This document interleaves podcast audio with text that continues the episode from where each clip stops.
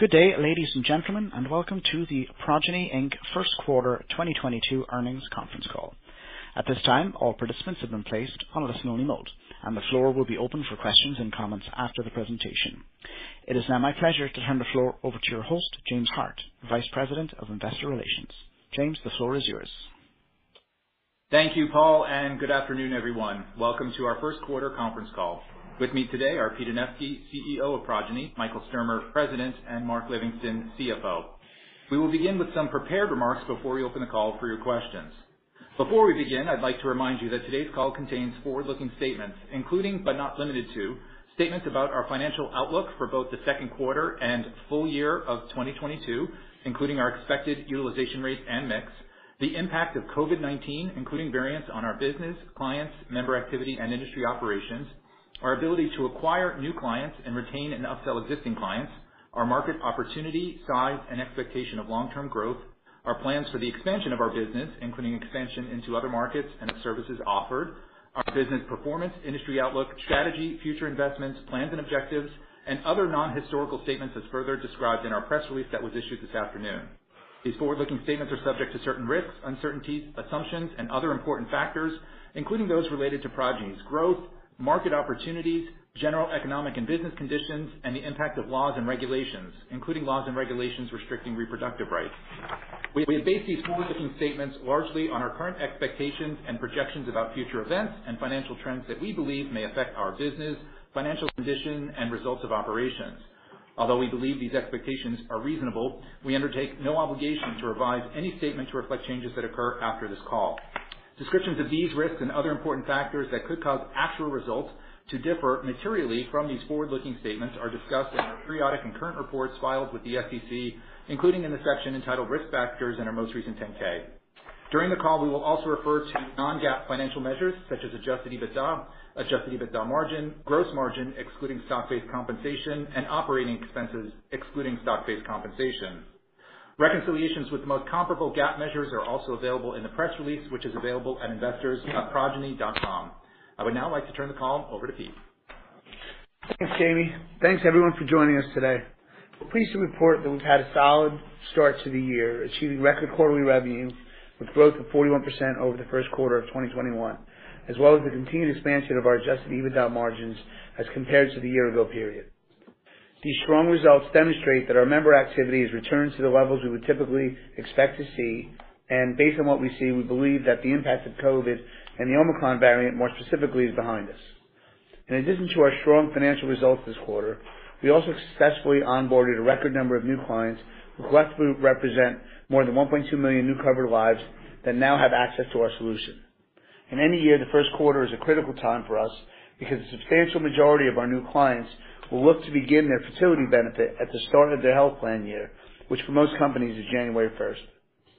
To address this dynamic, each year, we prepare for a step function increase in our business volumes, which encompasses everything from the number of inbound contacts to our PCAs, to the amount of appointments booked, to the level of patient activity that we are actively monitoring across all the clinics in our network. Coming on the heels of our record selling season, we had the largest sequential step-up business volumes in our history this quarter. We have successfully managed the addition of our newest clients while also continuing to provide industry-leading service to all of our existing clients and members, demonstrating our continued ability to scale our operations at an accelerating rate. Although the 2022 selling season has only just begun, we're pleased to report that the early activity we've seen so far, as well as the caliber of the logos we're engaging with, is continuing to affirm our momentum as the brand of choice for fertility and family-building benefits amongst the best-known and most successful companies in the world. At this point in the selling season, our sales team is actively working and building pipeline through all the traditional channels, including direct outreach to prospective accounts by engaging with the benefit consultants and channel partners, by participating in important industry events and conferences, and by responding to inbound RFP opportunities. And Lastly, in addition to pitching new logos, we're also re-engaging with deferred accounts who've given us a not now response in a prior selling season, as these companies may now be in a better position to consider adding the Progyny benefit. The early activity we've seen throughout all of our sales channels has been positive, and we're seeing strong year-over-year growth across all the internal metrics that we use to measure sales momentum, including new pipeline added, overall size of pipeline, and closed deals to date. We're also seeing the market for fertility benefits continue to mature as the conversations with prospects are less and less about whether or not they should add fertility coverage to their benefit packages, and instead, the discussions are primarily focused on understanding the strength of our solution versus the alternatives. We believe this ongoing shift is a positive indication that benefit buyers are increasingly becoming aware of the relevance of fertility and family building benefits to their targeted workforce and their need to offer the coverage in order to attract and retain the best workers. Not only is this shift translating into more selling opportunities for us overall, it's also allowing us to spend more time demonstrating how Progyny is differentiated from any other fertility benefits manager, particularly with respect to member experience and our clinical outcomes. In any sales year, we set for ourselves a goal to grow the absolute number of new clients and covered lives as compared to the prior year. And although it remains very early, given the strength that we're seeing in the sales season thus far, we believe we're on track to meet our internal expectations at this point. As we've done in the past, we expect to share more insight with you as the season progresses. We continue to anticipate that the majority of client decisions, as usual, will be made at the end of the summer and early fall. Another important development during the quarter was that the CDC and the Society for Assisted Reproductive Technology released their latest fertility outcomes data, which affirmed that Progyny continues to significantly outperform the national averages. This not only marks the sixth consecutive year that we've achieved industry-leading clinical outcomes in fertility, but in our most recent data, we also achieved across-the-board improvements to all of the relevant metrics. This once again reveals that Progyny is uniquely helping people get pregnant faster, have healthier pregnancies, and deliver healthier babies. To highlight just a few of the key results from the latest data, our pregnancy rate improved to 17% better than the national average, while our live birth rate, which had been 25% better than the national average a year ago, is now 27% better. To give you a sense for just how impactful this is, our higher live birth rate means that Progyny clients need to fund, on average, significantly fewer rounds of treatment than they otherwise would had they been using either a carrier program or one of the VC-backed startups. In addition to sparing an employee the emotional and physical toll of having to endure multiple rounds of unproductive treatments, our higher birth rate also translates into meaningful cost savings, not only for the client who is sponsoring the coverage, but also the employee who generally has an out-of-pocket cost share. The latest data also shows that while Progyny's pregnancy rate and live birth rates have continued to improve since 2016, the national averages, in contrast, for those metrics have largely remained flat, revealing that while we have continued to improve our solution and the results we achieve year after year, the other benefit managers don't seem to be making those improvements, suggesting they either lack the focus or the ability to do so. Finally, our single embryo transfer rate improved to 91%, the highest it has ever been, while our multiple birth rates improved to 2.5%, which is also the best it's ever been. If you aren't aware, multiple births are a driver of high-risk pregnancies and the leading cause of preterm births, both of which have costly consequences for employers and patients. Our superior outcomes translate into significant downstream medical cost savings in the form of lower maternity and NICU costs, as well as a reduction in chronic care costs associated with low birth rate babies. To sustain superiority of our outcomes, as well as our ongoing focus on creating the best possible member experience, as evidenced by our leading NPS scores, is a key reason why the world's leading brands are choosing to work with Progyny. To conclude, we're very pleased with our results this quarter, which demonstrate that we've continued to execute against all of our strategic initiatives. The early momentum we're seeing in our sales season is also increasing our belief that Progyny is in its strongest ever competitive position, that our market opportunity remains largely unpenetrated, and that all the macro factors that have contributed to our growth remain intact. Let me now turn the call over to Mark to walk you through the quarter. Thank you, Pete, and good afternoon, everyone. I'll begin by taking you through the first quarter results and then provide our expectations for the second quarter and the full year. Revenue grew 41% over the first quarter of last year to 172.2 million, exceeding the high end of our guidance. The growth versus the prior year was primarily due to an increase in our in our number of clients and covered lives as compared to a year ago, which more than offset the impact the Omicron variant had on member activity in January, which we discussed with you last quarter. Looking at the components of the top line, medical revenue increased 25% over the first quarter last year to 110.9 million, again, due to the growth in clients and covered lives, while pharmacy revenue increased 84% in the quarter to 61.3 million. The growth in pharmacy revenue was primarily driven by an increase in the number of clients who have the integrated solution. A year ago, 73% of our clients had Progyny Rx. Today, 83% do. This increase reflects not only the strong take rate we saw among our newest clients in the most recent selling season, but also our continued success with upselling among existing clients. While we continue to be very pleased with the progress of pharmacy adoption since we launched this service, there remains a future upsell opportunity to a meaningful portion of the client base. We ended the quarter with 264 clients, representing an average of 3.9 million covered lives during the quarter. This compared to 179 clients and an average of 2.7 million covered lives in the first quarter last year, reflecting 48% growth in covered lives over the past year. Taking into account those clients who launched their benefit following March 31st, we have over 265 clients today with at least 1,000 covered lives, reflecting more than 4 million covered lives, consistent with the expectations we shared with you on our fourth quarter call.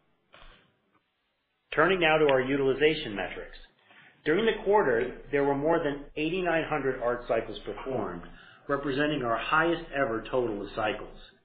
This reflects a 36% increase in cycles as compared to the first quarter of last year. The female utilization rate in the quarter, which principally drives our financial results, was 0.45% as compared to 0.47% from a year ago. I'll remind you that as the year began, we saw a peak of the Omicron variant, causing short-term interruptions or delays in the treatment journey for certain members. Nevertheless, our female utilization rate remains consistent with the historical ranges we've typically seen, excluding that brief period at the onset of COVID two years ago when most clinics closed, which again reinforces both the essential nature of fertility treatments as well as the time sensitivity for most patients. A contributing factor to our revenue each quarter is treatment mix. In particular, the utilization associated with consults and diagnostic testing, which occur at the earliest stages of fertility treatment, contribute less revenue than the procedures that happen later in a member's fertility journey. Our revenue in the first quarter reflects a higher proportion of that early treatment revenue than we typically expect to see in other quarters of the year.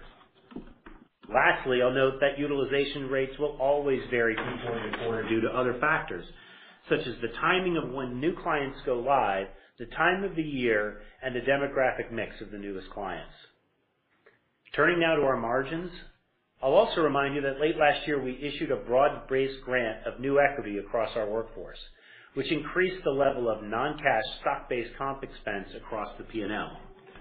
We have included a table in our press release today to show you the impact that stock comp had to our gross margins and operating expenses. Gross profit increased 14% from the first quarter last year to 32.9 million, yielding a 19.1% gross margin, reflecting a decrease from the year ago period, due primarily to the impact of non-cash stock-based comp. Excluding the impact of stock comp in both periods, our gross margin of 22.7% reflected a decrease of 200 basis points from the first quarter of 2021 due to the impact of onboarding care management resources in advance of the client launches happening beyond March 31st, as well as the temporary inefficiencies experienced during the initial ramp-up period of a new pharmacy partner. Given that the majority of the clients who were scheduled to launch after March 31st are now live, we anticipate that second quarter gross margins will improve on a sequential basis. Turning now to our operating expenses. Sales and marketing expense was 5.8% of revenue in the first quarter, as compared to 3.3% in the year ago period. Excluding the impact of stock comp from both periods, sales and marketing was 3% of revenue in the quarter, reflecting an increase of 30 basis points from the year ago period. G&A was 13.4% of revenue this quarter as compared to 10.7% in the year ago period. Again, excluding the impact of stock comp from both periods, G&A as a percentage of revenue improved 270 basis points from the year ago period to 5.5%, reflecting the inherent nature of our expanding margins on G&A as we grow revenue.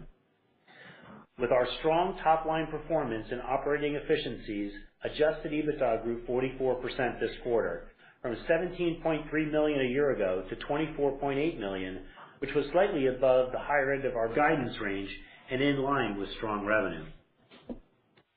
Our adjusted EBITDA margin of 14.4% this quarter reflected a 30 basis point expansion from the year ago period. Net income was 5 million in the quarter or $0.05 per share. This compared to net income of 15.2 million or $0.15 per share in the year ago period. The decrease was primarily due to higher non-cash stock-based compensation expense in 2022, partially offset by operating efficiencies realized on our higher revenues. Turning now to cash flow and our balance sheet. Operating cash used during the quarter was 11.3 million, which compares to a half a million of operating cash generated in the year ago period. As a reminder, we generally see a short-term use of working capital at the beginning of any year as we work through the integrations for those newest clients who have recently launched the benefit. In addition, each period was impacted by timing items, including the timing of member activity, both for the current quarter, which is back-end weighted, and Q4 as well, which was much more front-end weighted.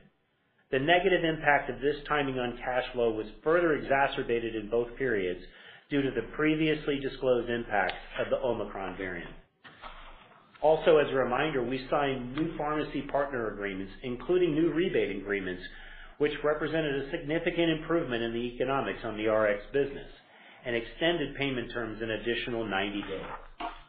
As a result, as our Progyny Rx business grows, we'll experience negative timing on cash flows, which is the effect of the combination of our actual growth plus the extended payment terms, particularly for the first two quarters of this year, which have significant growth over the prior year due to favorable adoption of Progyny Rx. As of March 31st, we had total working capital of approximately $180 million, reflecting 105.7 million of cash cash equivalents, and marketable securities, and no debt. Turning now to our expectations moving forward. Given the strong start to the year, we are pleased to be in a position to revise our guidance upward for 2022. For the full year, we are raising the low end of the range and now expect for revenue to be between $735 million-$775 million, reflecting growth of between 47% and 55% or approximately 51% growth at the midpoint. We are also raising our guidance on profitability. We now expect adjusted EBITDA of between $111 million-$122 million, while for net income, we now expect between $7.3 million-$14.2 million, or between $0.07 and $0.14 earnings per share on the basis of approximately 105 million fully diluted shares. I'll remind you that our net income projections do not contemplate any discrete income tax items, including the income tax benefit related to equity compensation activity. To the extent the related activity occurs, we will continue to benefit from those discrete tax items throughout 2022. At the midpoints of this guidance, we are expecting to see continued expansion of our margins in 2022, with an adjusted EBITDA margin of incremental revenue of more than 19%. For the second quarter of 2022, we are projecting revenue between $188 million-$193 million, reflecting growth of between 46% and 50%. For adjusted EBITDA, we expect between $28 million-$30 million, along with net income of between $1 million-$2.3 million, or between $0.01 and $0.02 earnings per share on the basis of approximately 102 million fully diluted shares. With that, we'd like to open up the call for your questions. Thank you. Ladies and gentlemen, the floor is now open for questions. If you have any questions or comments, please press star one on your phone at this time. We ask that while posing your question, you please pick up your handset if listening on speakerphone to provide optimum sound quality. Once again, please press star one if you have questions, please hold while we poll for questions. And your first question is coming from Anne Samuel from JPMorgan. Anne, your line is live. You may go ahead. Hi. Congrats on a great quarter, and uh, thanks for taking the question. Um, you talked about seeing, you know, some early commitments um, already this year. I was wondering how common is that for you this early in the year, and how many of those are not nows versus maybe new pipeline wins? Thanks, by the way. Uh, it, it, it's common. So every year we get commitments this early, um, and every year um those commitments grow versus the prior year. This year is no different. And every year, the number of early commitments that we get that are from the not nows grow over prior year. Again, this year is no different. So it's sort of a continued trend, as you might imagine, uh, because the volume of not nows, some of those are, by the way, are not nows not only from the prior year, but literally two or three years ago when they come in. Um, uh, that continues to grow each year because, you know, as we get, uh, uh, you know, further and further in our in our uh tenure, if you will, as a company, we have more opportunities around not nows. So, so it's not surprising. It's certainly positive and certainly a good indicator of what's happening, but not surprising that we have commitments um, uh that exceed the prior year, um, and, and, and that's a trend. That's helpful. Thank you. Um and then when you set the full year guide last quarter, you had kind of spoken to the delta between the low end of the range and the high end of the range for the year as being some COVID conservatism. You said in your prepared remarks that you think, you know, a lot of Omicron and some of the COVID disruption is behind us now. So I was wondering how, how should we think about what the delta is now between the low end and the high end in terms of what you're embedding? Yeah. Hi, Anne, it's Mark. Um when we I think when we talked last quarter, uh and looking at the range and sort of characterizing it, um, you know, I think we said, you know, it's always based on sort of what we're seeing, and things obviously are looking, you know, fairly consistent with what we were seeing a couple of months ago when we last spoke. But we did say that, you know, it was, you know, our view of it tends to be closer towards the higher end of the range as being, you know, what what that expectation is, and that but that we had built in, you know, some contingencies as utilization can go up and down. There could be impacts of variance. If there's any sort of those variety of um sort of eventualities like we saw last year. Um given that we're a couple of months down the road now and that we've gotten a solid quarter, we've also, as we said, launched you know, significant majority of those new clients. Now, we haven't um, seen uh, really uh, an extensive amount of utilization from them yet, just in terms of time. In fact, we had some launch even this week. So um, it's always uh, helpful for us to see more as time goes on there. But that's those are sort of the pieces that are baked into the range and again, why we felt it was appropriate to bring up the low end. Great. COVID wasn't the only reason for the range, is sort of the short answer. Other factors, mix, you know, uh, slight change in expected utilization, et cetera, you know, timing of the new launches all could impact that range. Very helpful. Thank you. Thank you. And the next question is coming from Michael Cherny from Bank of America. Michael, your line is live. You may go ahead. Hi, this is Charlotte on for Mike. Thanks for taking my question. Just to start with, um, you mentioned earlier how you're viewing the competitive landscape right now, and you just discussed the competitive positioning with other solutions in the market. Um, could you just outline what you think the biggest differentiators are for your service for your clients? Sure. Um, uh, it's really the totality of what we do, right? It starts with our unique plan design, our approach to, you know, offering a solution that's all inclusive in terms of the benefit.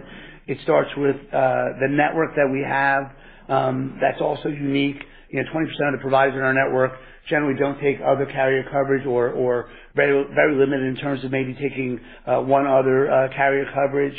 Um and uh it also is the overall solution, the details of it, um and the collaborative relationship that we have with our providers, um and the process that we have, which is very data-driven in terms of monitoring best practices to ensure best outcomes for the patients. The last piece of it is the the care navigation that we do through our patient care advocates.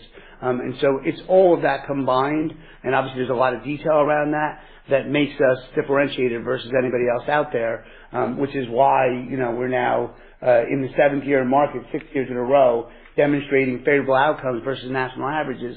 It's also why we haven't seen really national averages move, um, despite the fact that we've continued to improve. Uh, the only thing I'd add to that is we're an incredibly data-driven organization, not just in how we operate, but also how we can help support our providers and help drive those outcomes. And I think one of the biggest differentiators we have is, you know, uh, working in seven years of experience and tens of thousands of cycles and patients and the outcomes.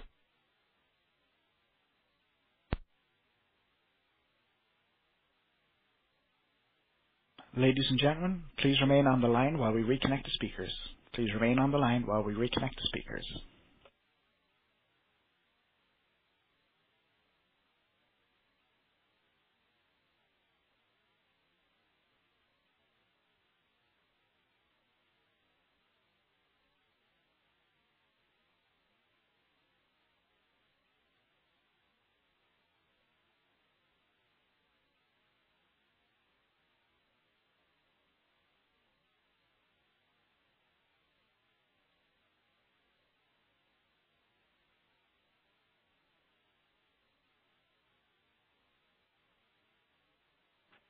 Hello?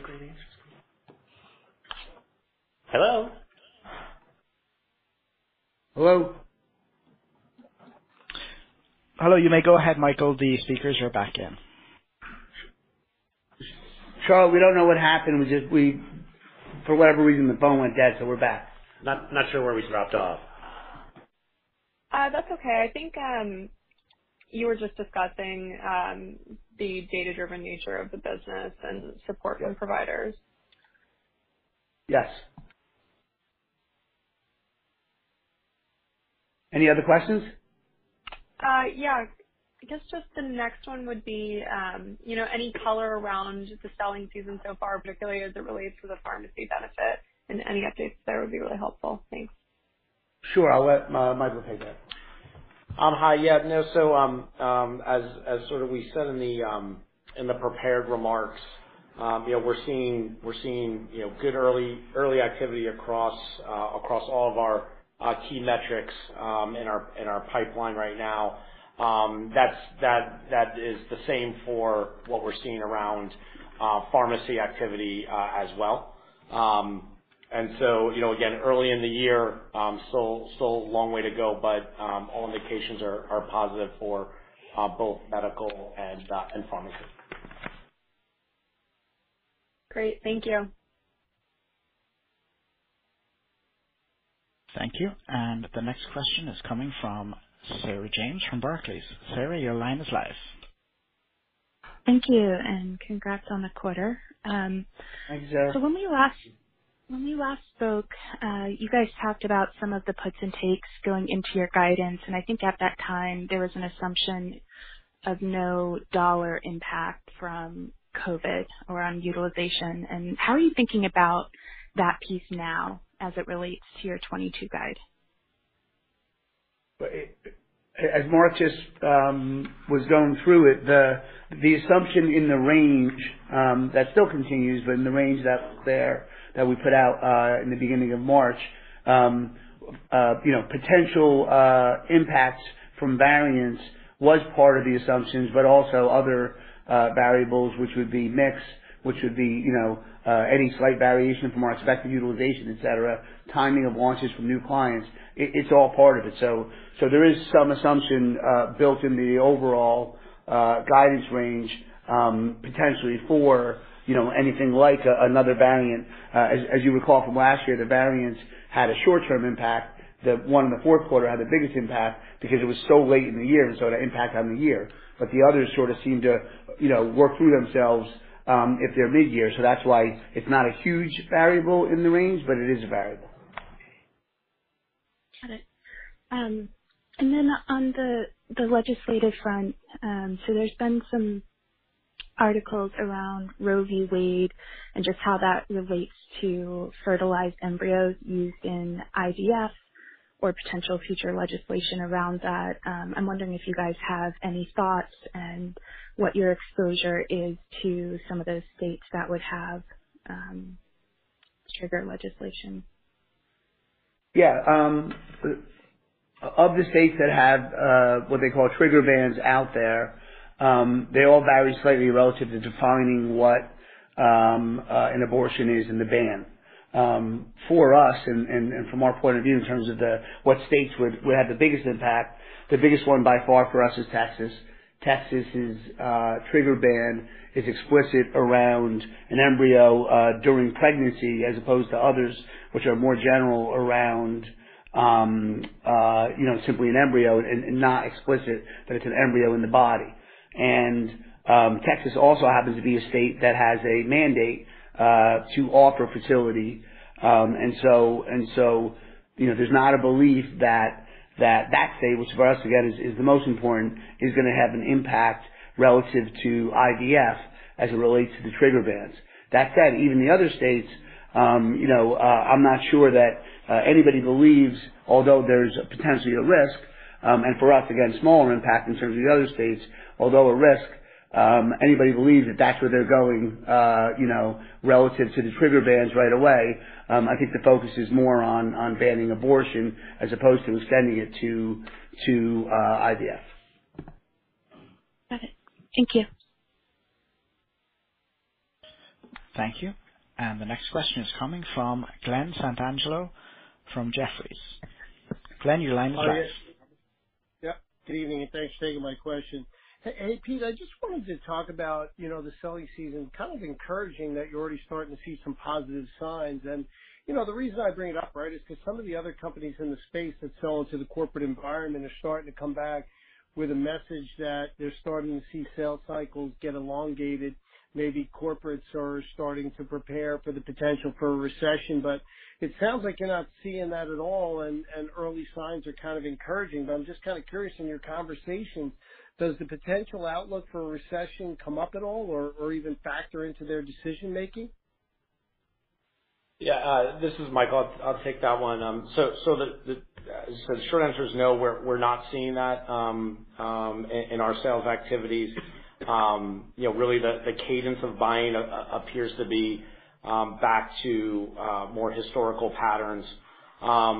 And and again, I'll reference back to sort of the remarks earlier. You know, we're seeing um strong levels on across uh multiple different pipeline um activities and and measurements.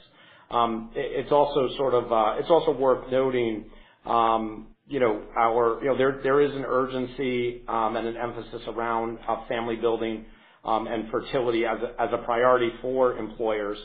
And companies are recognizing that, you know, the need to to provide that coverage and services across their workforce, including in the millennial workforce in particular, where um where family building and fertility benefits is is close to the top of the list around priority. So um again, we're we're uh again, long way to go in the sales season, but you know, positive starts of the year.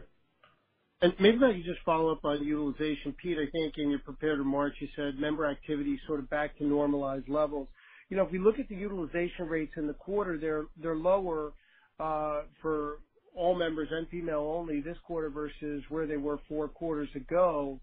And I'm guessing maybe we saw some modest disruption due to Omicron in the beginning of this quarter. But you know, could you maybe talk about utilization year-over-year and how we should think about that? Maybe as you think about the quarter you know, progressed and we got past Omicron, have you seen utilization increase? And now, you know, we're already into May here, maybe you can talk about what the spring has looked like from a utilization perspective. Thanks. Sure. Um the the one quarter itself is always difficult in terms of measuring utilization and saying whether or not that is or isn't an indicator of what's going to happen for the full year. Um, I think the most instructive thing I could um, uh, point you to is is the fact that our guidance, um, you know, we brought up the low end of our guidance. We're comfortable with the high end of our guidance. That didn't change.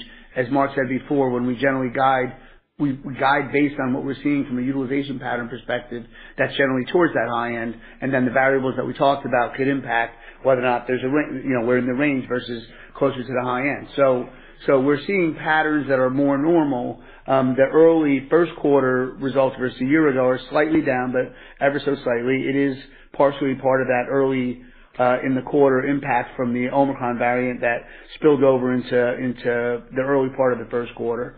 Hard to know exactly how much of that you know sort of recovered, if you will, by by uh, the end of March.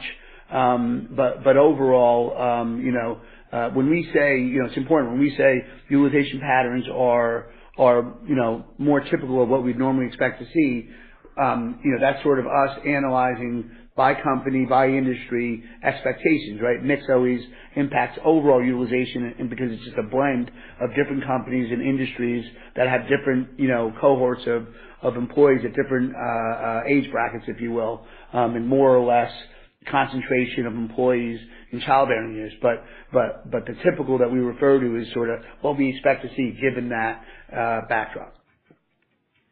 Okay. Thanks for the comments. Thank you. And the next question is coming from Stephanie Davis from SVB Securities. Stephanie, your line is live. Hey, guys. Congrats on the quarter, and thank you for taking my question. We have heard of a number of large RFPs out in the market for fertility benefits. So I was hoping to hear a refresh on your head-to-head win rates.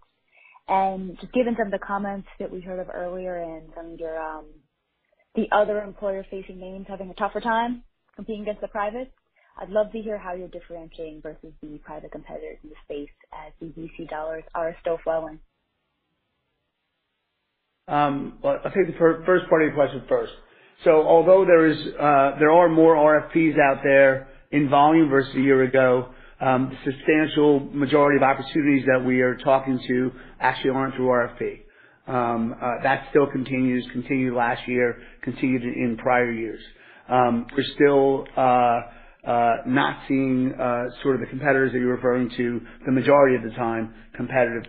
Um, It's very early in the season to talk about our win rates or not relative to our competitors.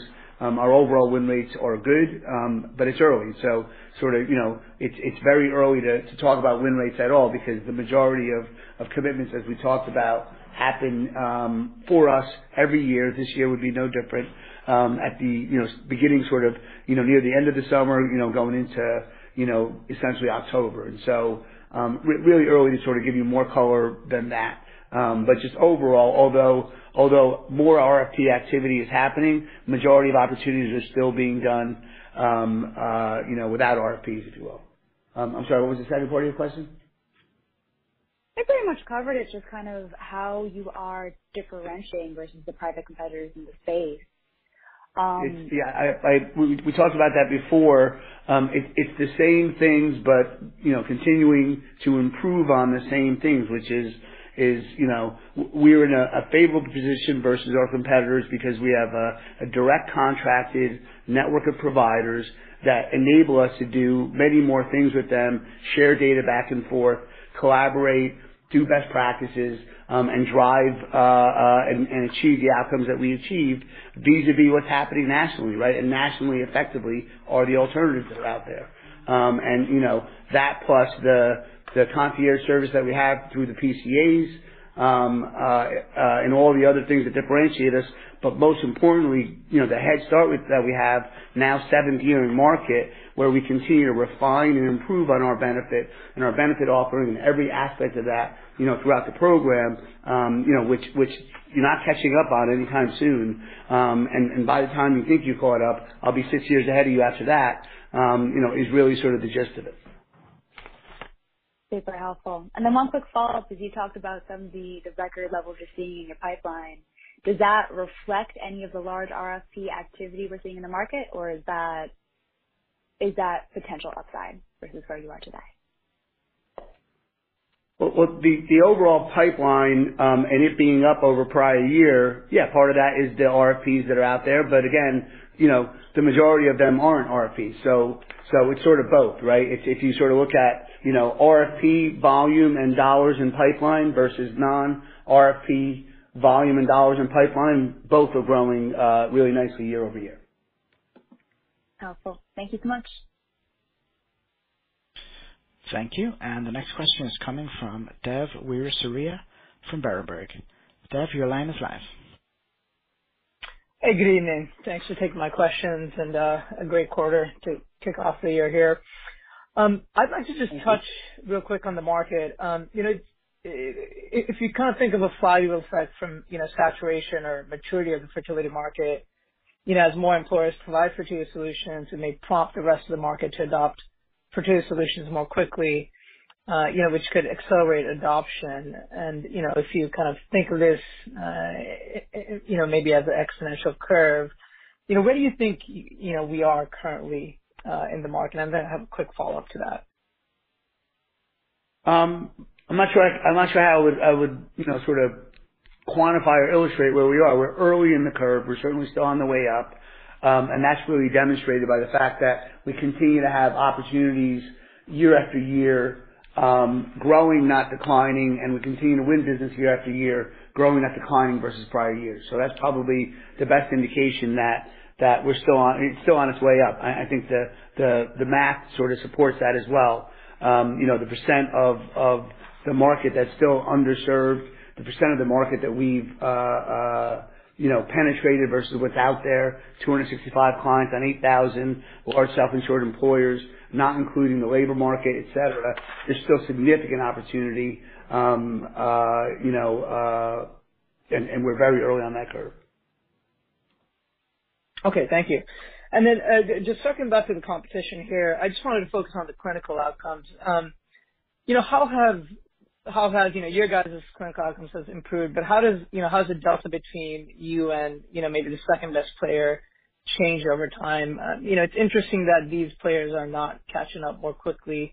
Um, what do you think, if you can provide some color as to why that may be? Is there something, you know, that's operationally different that's hard to do, um, maybe relationship or partnerships that are hard to uh, mimic or change? Thank you. Yeah. Happy to answer that. First of all, the nice thing about that question is nobody else has published outcomes. So I don't know who the second best is because they're actually not out there. Um, and I always say the reason why that is is because without a directly contracted network of providers where you're requiring to get that data and get it on every patient and report it on every patient, um, uh, you don't even know what your outcomes are, right? Most of the competitors out there have some form of reimbursement model. A reimbursement model isn't impacting anything. It's simply just, you know, reimbursing, exactly what it sounds like. You're not managing anything. You're just reimbursing the cost, right? And so at the end of the day, when you're only reimbursing and you're doing it via a rented network, which a lot of them do, you don't really know the outcomes, which is why you're not reporting them. Um, and interestingly enough, even the large carriers that could do that because they have directly contracted networks, they're just not focused on it, right? Which is why they're not publishing it. So it's hard to sort of describe why the number two, how far behind they are and whether there is a number two. I don't even know who that is. Um, uh, you know, the reality is nobody else but us continues to publish outcomes year after year, um, uh, you know, on every uh, member that engages with the benefit. Great. Thank you. Thank you. And that's all the questions we had in queue. I'd like to hand the call back to James Hart for any closing remarks. Thank you, Paul. I appreciate it. Uh, if anybody has any follow-up questions, please, as always, never hesitate to reach out to me. Uh, and otherwise, we look forward to speaking with you next quarter. Thank you. Thank you, ladies and gentlemen. This does conclude today's conference. You may disconnect at this time and have a wonderful day. Thank you for your participation.